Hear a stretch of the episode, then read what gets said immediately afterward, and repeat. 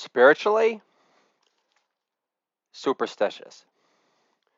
Call me elitist, but I like eating kosher because it makes me feel less common, less ordinary blah, and less indecisive than Jared Kushner while holding up the salad bar line at the Bellagio. Plus, eating kosher makes me feel better than non-practicing Jews. Whenever an Italian deli guy gets triggered and says, "No bacon with that," and I'll say, "Is my egg and cheese order not manly enough for you, Dominic? I ain't no fag, Scalante." Plus, I can watch the showrunner of Everyone Loves Raymond, Phil Rosenthal, on Somebody Feed Phil on Netflix, squirm with surging discomfort around the actor from Treme after the black actor from Treme tells Phil to put more swing into whatever French Creole name sausage he tried to enunciate, which I'm able to enjoy with divine power glee, knowing that my commitment to upholding a kosher-tarian comedian lifestyle will allow me to make fun of this exchange with highly bemused sardonic relish soon after. Although, in terms of comedy, nothing could beat the Treme actor explaining his learning process about how he learned to discover what cured meats actually were to Phil when he said, "Oh, so pate is like hogshead cheese." Hilarious. Prior, the Treme actor explained how his use of a blood bucket growing up in Louisiana was used in the making of a blood sausage for his family. And I'm thinking, Phil Rosenthal, showrunner of Everyone Loves Raymond and host of Somebody Feed Phil, has less in common with this actor's roots than white man's disease. At one point in the episode, Phil Rosenthal attends a non-kosher seder uh, that's serving a giant gefilte fish stuffed with shrimp. And the gefilte fish, slop plop, is so old-world Jewy disgusting, in Microsoft Word's eyes, autocorrect doesn't even acknowledge its existence. Actually, in this instance, I was being a self-loathing, paranoid half-Jew who was spelling gefilte fish wrong prior. Reality is, my mother was raised Catholic, I think, in Kentucky. She never talks about it really before she converted to Judaism, after my dad nailed her with his mighty Hebrew hammer, I guess. Seconds later, Mom says, "Jesus who?" Never heard of the guy.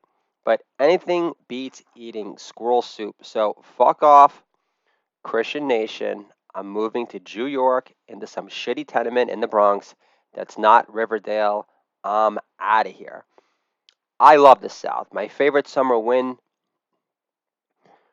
is from the South. Katie King, who's from Winston-Salem, North Carolina, to be exact. We met in Kennedy Country in Chatham, Cape Cod, which was the first time I asked God for anything.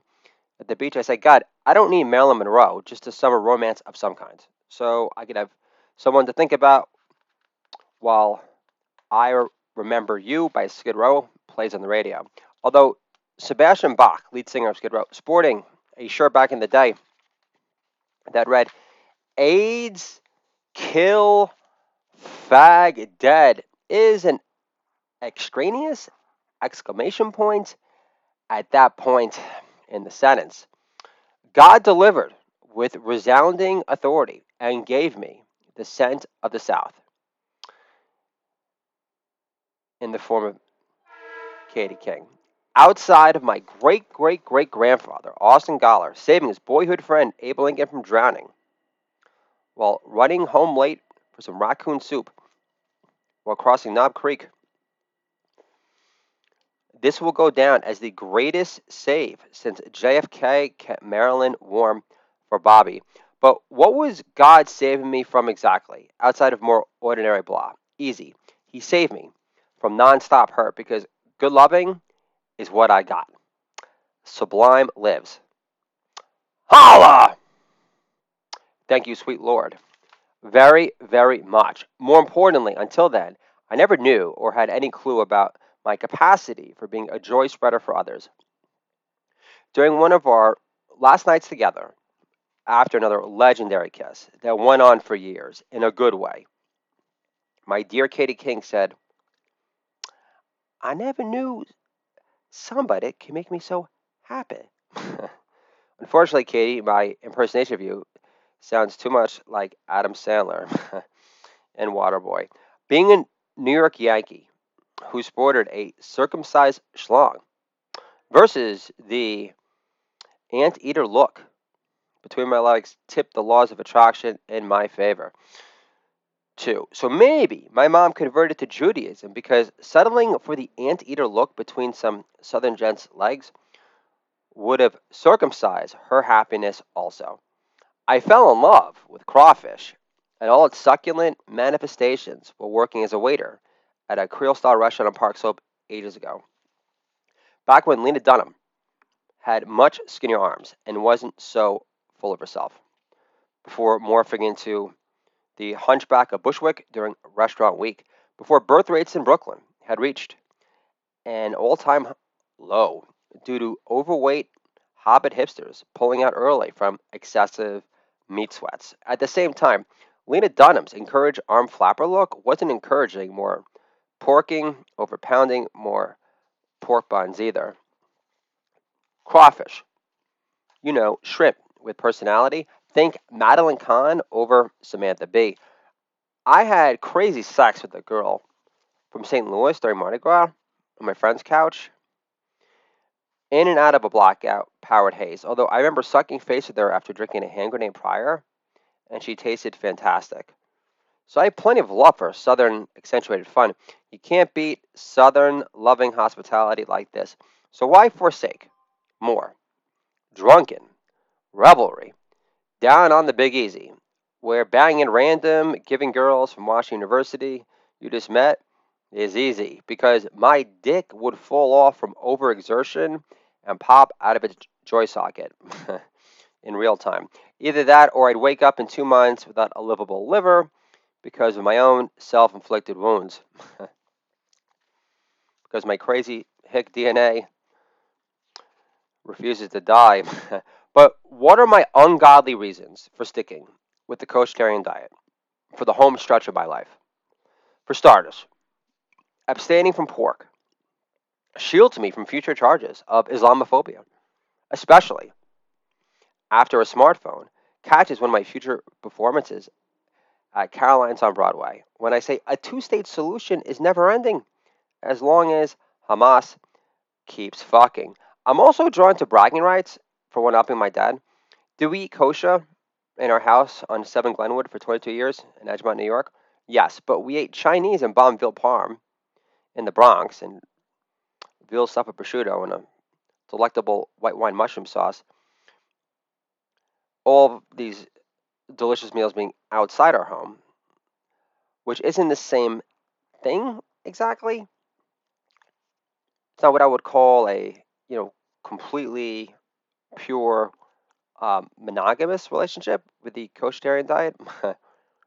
Now, I'm not against swinging both ways, but for once, I'm committed to a monogamous relationship with kosher law, and I don't mind feeling like a slut in a straitjacket in this instance, which is a welcome change of pace. I also like forward upward motion, which is why I'm doing my year without beer. As of right now, I'm a degenerate Jew as the count of his fingers, but we're almost April, May, June, July, August. Almost five months in. Almost half a year. The fact that I had to count my fingers proves my fact that I am a degenerate Jew for a reason. I also like forward upper motion, which again is why I'm doing my year without beer. So I can drop whatever dead weight that's prevented me from achieving do-it-all dad dunking out glory. So working towards being a coachitarian comedian lifer that's constantly striving to reach a higher spiritual place of fulfillment is a soul-cleansing place to be, especially after pleasuring yourself to third legged beauties dot com prior, being a hit-blasting coach-sharing comedian for the past thirteen months. one hundred twenty comedy records later. one hundred twenty-one last licks coming up tomorrow. Beats Joltin' Joe's fifty-six game hitting streak by a mile. So that's an ungodly reason to stick with my funny man, coachitarian comedian path that gives me a leg up on my competition, knowing how God's hooking me up with more sheets of comedy gold in return. And like Ron Shelton wrote in Bill Durham, you don't fuck with a winning streak. Plus, at this late in the game, I don't want to cheat myself out of the holiness I feel from upholding my coachitarian diet. I think my kids would be less disappointed if I carried on a new love affair with a fan on my WordPress blog than breaking my coachitarian diet, really. Other ungodly reasons to stick with the coachitarian diet is to ensure that my book, The Coachitarian Comedian, gets published one day, in spite of the mass bitch at the bookstore in Rhinebeck, New York, who acted grossed out perplexed when I asked if they had a kosher cookbook section. She gives me an immediate no. And I say, what if I asked you for a halal cookbook section that gave shout-outs to Allah in honor of all the porking you get to do in Allah's gangster paradise as a reward for killing more infidel bitches like yourself? Hashtag hacking hymens to shawarma shreds.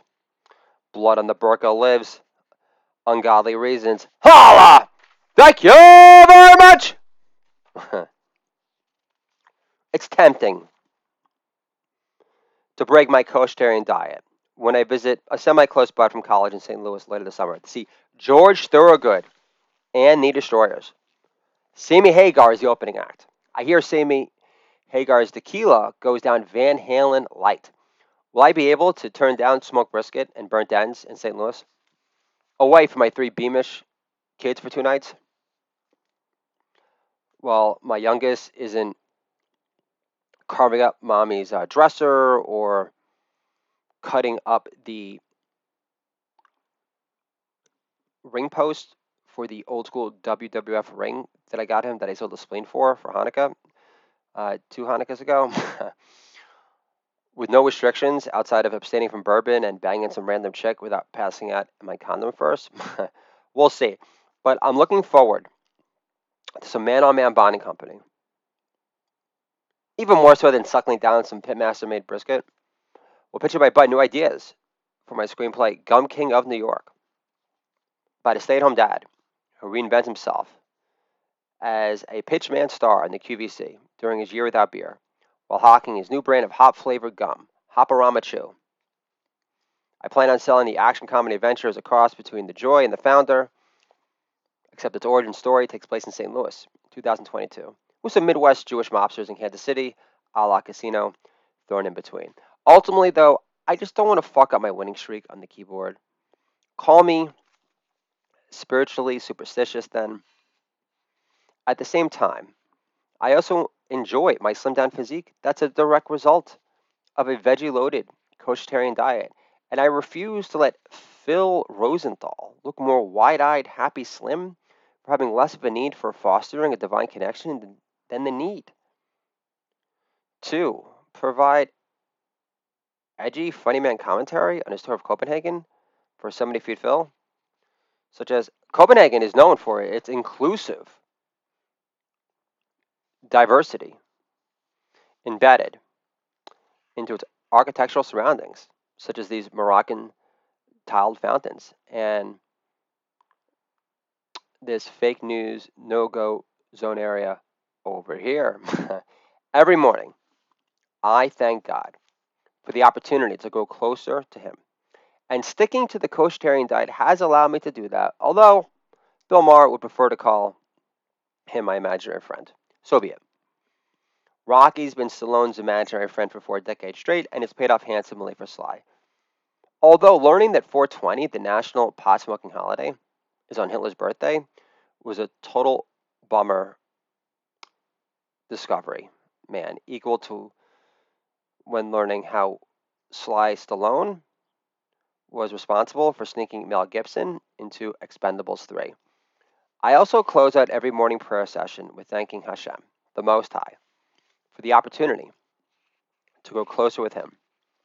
And I feel that sticking with the kosher diet is a nice tender touch that helps keep our love connection alive, versus my wife rolling over to the other side of the equator whenever I try to snuggle her for old time's sake at night. Is the kosher diet my life preserver needed to achieve publishing glory, or just a cute gimmick fad to create a niche on LinkedIn?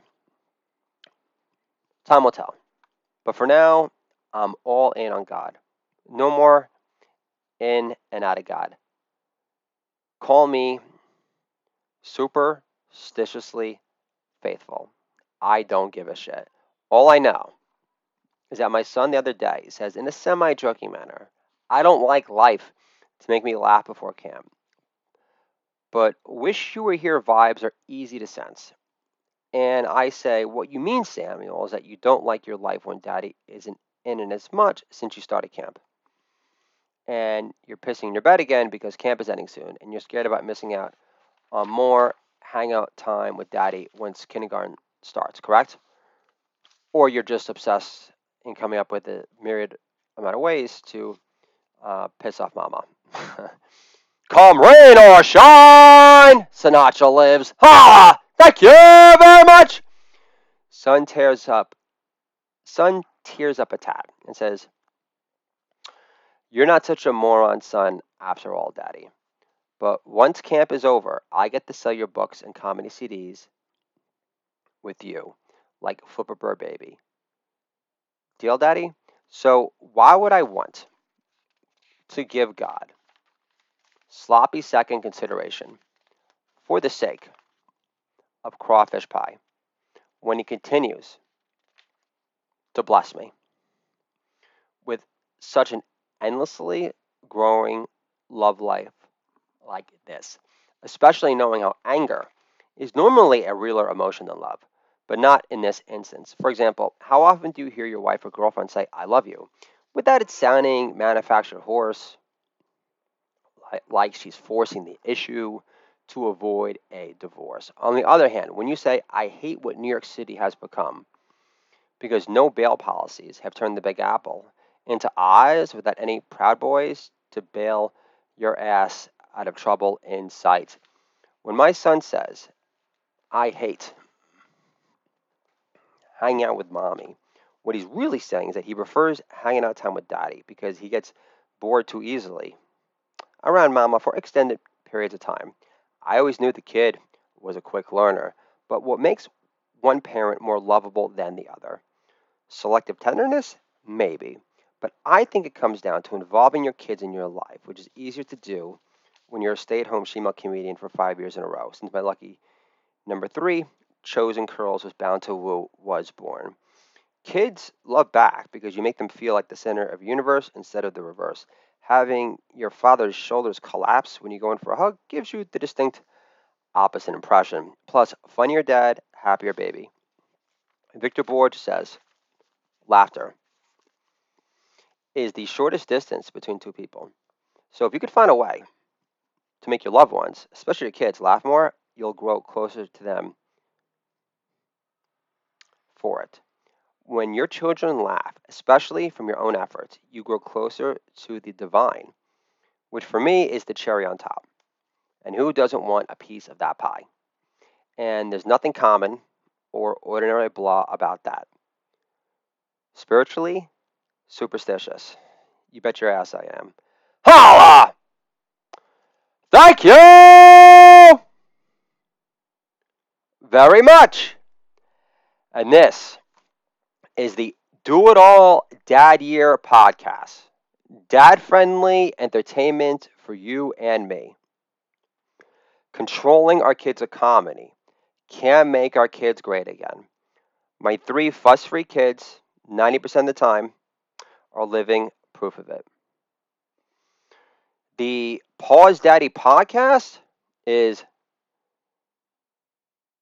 now officially back to its original title. That's the franchise that started it all. Do it all daddier. And we definitely plan on making this Year Without Beer our Do It All Dad year come true. And for all you longtime fans and new time listeners, tomorrow I'll be releasing my final comedy record of brand new material that will be offered for free for now. And that will be Last Legs. And I might give you guys a bonus afterwards and do a best of mix where I perform a chapter each from all my books. Uh, because after that, I'm going to be printing out uh, manuscripts and for Waist to Height, Really Short Stories, Seriously Clowning, and the Co-Sharing Comedians, while my wife is in Delaware with my kids, and I'll be able to get that out there to publishers and agents, and at least I can say to myself, okay, so before you get a real job, you could say that you gave this your best shot. And so feeling very exalted, also plan on getting on stage again while my wife isn't here with my kids. So I know that I won't get grief for it. And so I'm really excited about that development also. But, and this, I can't even recall the last time I did a podcast sitting down, but I'm enjoying the change of pace. And I know that I have a hard time being boring, even though I'm talking at a slower pace, especially compared to Phil Rosenthal. So I'm not going to lose any sleep over it. But I just want to thank everyone uh, that has encouraged my, my writing development, my comedic development, and for everyone on my WordPress blog and on SoundCloud who want me to go all the way and to not give up on performing live again, to not give up on literary dreams, and to not give up on doing me. So thank you, long time all the time, and I'll talk to you guys soon.